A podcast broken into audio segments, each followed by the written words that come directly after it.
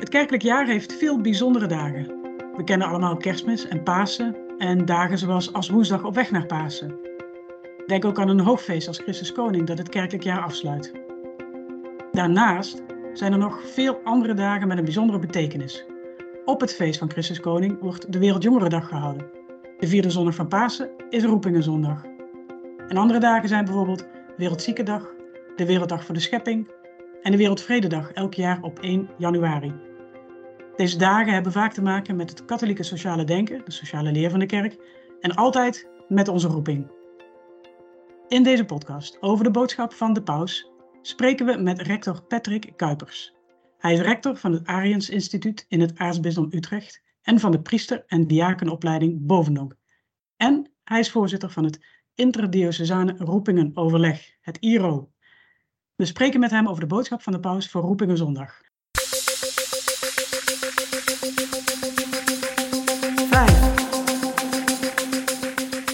Punt 5, als we kijken naar de brief die de paus geschreven heeft, uh, dat zal voor mij zijn uh, het belang van Roepingen Zondag. Hij zegt dat uh, Roepingen Zondag wil bijdragen aan bewustwording van roeping in families, in geloofsgemeenschappen, in nieuwe bewegingen en andere vormen van gemeenschap. En dat is ook de reden geweest waarom Paus Paulus VI in 1964 Roepingen Zondag heeft ingesteld. Omdat juist dat bewustzijn in, nou ja, goed, bij ons allemaal aan te wakkeren.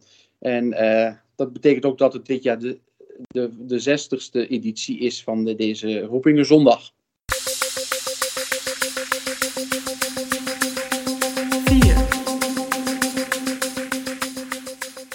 Ja, het vierde punt uh, uh, dat ik uit heb gehaald, dat is eigenlijk gerelateerd aan de titel van, van de brief van dit jaar. Roeping, genade en missie. En zoals de paus elders zegt, roeping, het is een gave en een opgave. Dus het, het, het, het vraagt van ons, het wordt ons gegeven, volledig uit vrije wil van, van God. Uh, we mogen het ontvangen, die roeping.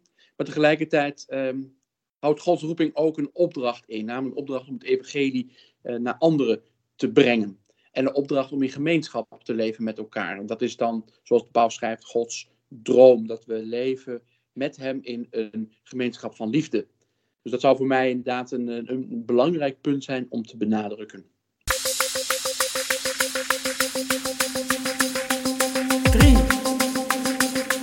Wat mij opviel, en dat, dat is eigenlijk uh, vrij snel aan het begin, de eerste, of de eerste paragraaf, um, dat de pauze nogal op, op, op hamert dat, wij, dat onze roeping iets is dat voor de, het begin van de wereld al heeft plaatsgevonden. Hij citeert uh, de apostel Paulus uit de brief aan de Efeziërs. God de Vader heeft ons in Christus uitverkoren voor de grondlegging der wereld om heilig en vlekkeloos te zijn voor zijn aangezicht. En dan zegt hij, in liefde heeft hij ons voorbestemd zijn kinderen te worden door Jezus Christus naar het welbehagen van zijn wil. Voor mij is het belangrijk dat uh, het idee dat de roeping van ons mensen, van ieder van ons, iets is dat eigenlijk al voor het begin van de tijd in het plan van God besloten ligt. Um, en tegelijkertijd dat wij um, door Hem geschapen zijn in liefde, voor liefde en met liefde. Hè? De paus schrijft, we zijn gemaakt voor de liefde. En uh, de roeping is dan ook een, een, een, een roeping van Gods wegen, uit liefde, maar het vraagt ook een antwoord van onze kant. Um, en wij antwoorden ook in liefde. Dus het is een wisselwerking, een samenspel tussen um, nou ja, goed, de, de keuze van God en de vrijheid van de mens. De keuze, de stem van God en ons eigen hart. En dat is iets dat eigenlijk dus, zoals de paus ook schrijft, um, voor alle eeuwen al in het plan van God besloten ligt. En ondertussen wordt de paus dan ook zelf wel heel concreet, want hij zegt het is voor alle eeuwen, maar hij zegt ook van op 21 september 1953, toen ik zelf de kerk binnenwandelde, toen veranderde het voor mij. Ja, hij schrijft dus ook dat, dat de, roeping um, concreet wordt in hele, alle, concreet kan worden in hele alledaagse situaties. dat de Heilige Geest ons helpt om onze roeping te onderscheiden. En hij geeft dan inderdaad het voorbeeld van zijn eigen roeping, of in ieder geval het moment waarop hij zich voor het eerst daar zelf van bewust werd, op het moment dat hij een, uh, op weg naar een schoolactiviteit een kerk binnenliep om daar um, te biechten. En dat voor hem toen eigenlijk um, ja, duidelijk werd dat God een plan met hem had. Paus schrijft ook, God is heel creatief in de manier waarop hij uh, mensen roept. soms doet hij dat in de stilte, soms doet hij dat tijdens een viering, soms doet hij dat in het gesprek of het goed advies van, van iemand die naast je staat. Ehm, dus het is de vraag dat we attent zijn op die tekenen.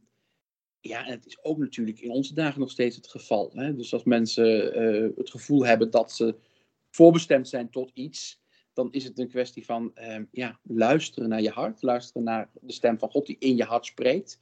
En die uiteindelijk je zet op de weg die God voor jou in petto heeft. Maar dat vraagt dus ook van onze kant om actie. Om uh, te leren luisteren, om uh, de tekenen te leren verstaan die God ons geeft.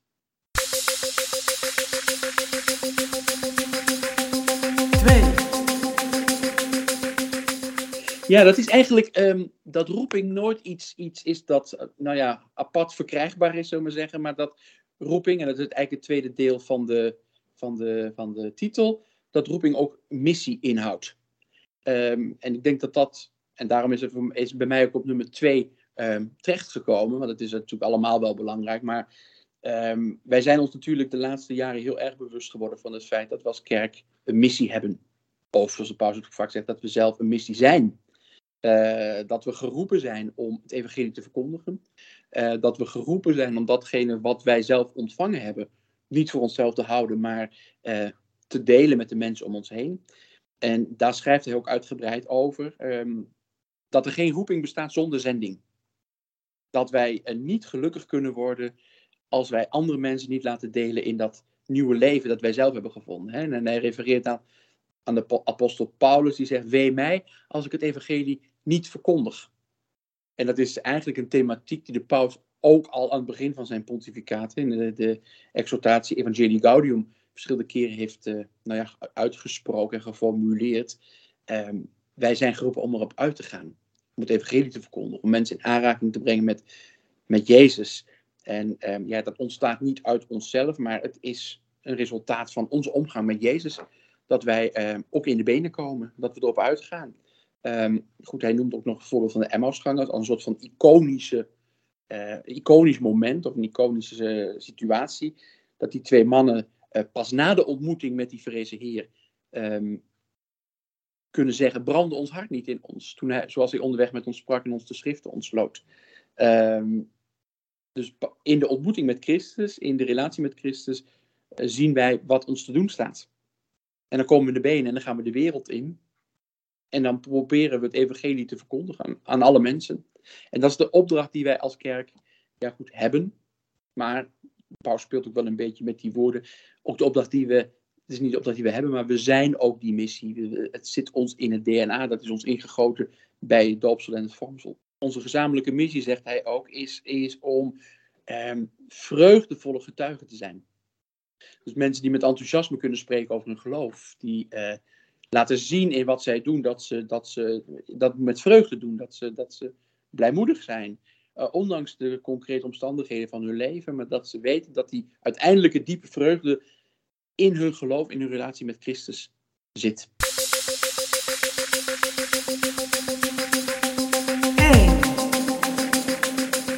Ja, dan, dan komen we aan het hoogtepunt van de brief.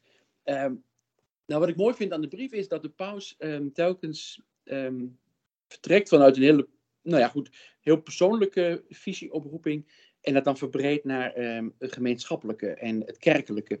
En wat voor mij uitsprong, dat is dat hij op enig moment spreekt over uh, de kerk als een symfonie van roepingen.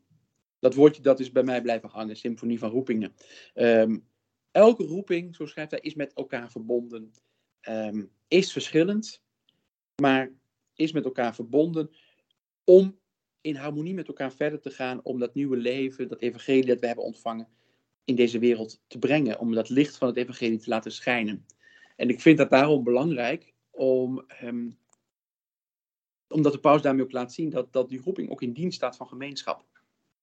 En dat het niet alleen maar iets is wat wij onszelf toe-eigenen. Zie mij nou eens geroepen zijn, wat mooi dat de Heer mij geroepen heeft. Nee, maar die roeping houdt een opdracht in, dat hebben we net gehoord.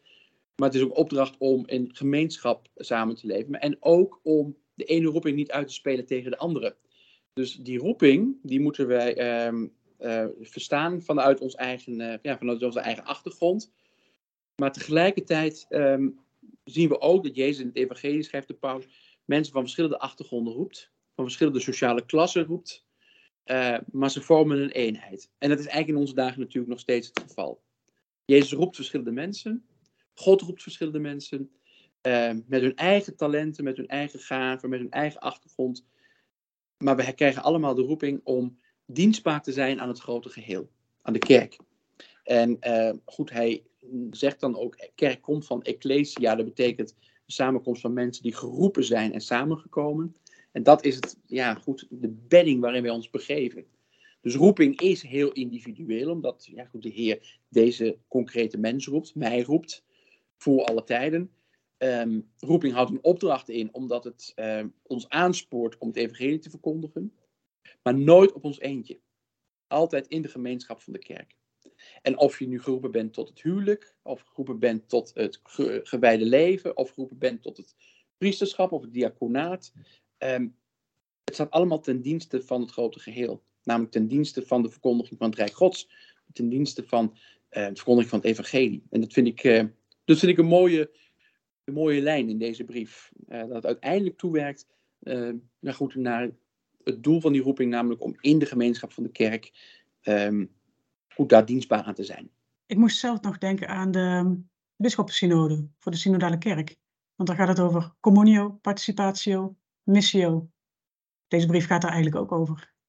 Ja, hij herneemt natuurlijk voor een deel ook het thema van vorig jaar. Hè. Daar heeft hij heel expliciet over uh, roeping in, in, ja, als, als een onderdeel van de synodale weg uh, gesproken. Ja, goed, wat hij hier uitspreekt, dat gaat daar ook over. Het is het samen luisteren naar de geest.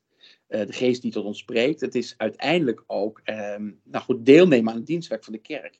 En het is um, je handen uit de mouwen steken, erop uitgaan. Uh, je taak op je nemen en doen wat er van je gevraagd wordt, om maar even kort door de bocht te zeggen. Dus de thema's van uh, communio, missio, participatio spreken ook in deze brief. Heel helder, ja. En de mooiste zin uit de brief?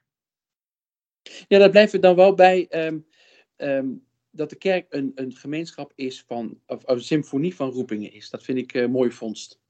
Dus je kunt heel verschillend zijn, maar juist in het verschil, als je die verschillen bij elkaar brengt, dan komt er een mooi geheel uit. Kan er een, kan er een mooi geheel uitkomen. En uh, dat is wat bij mij blijft hangen.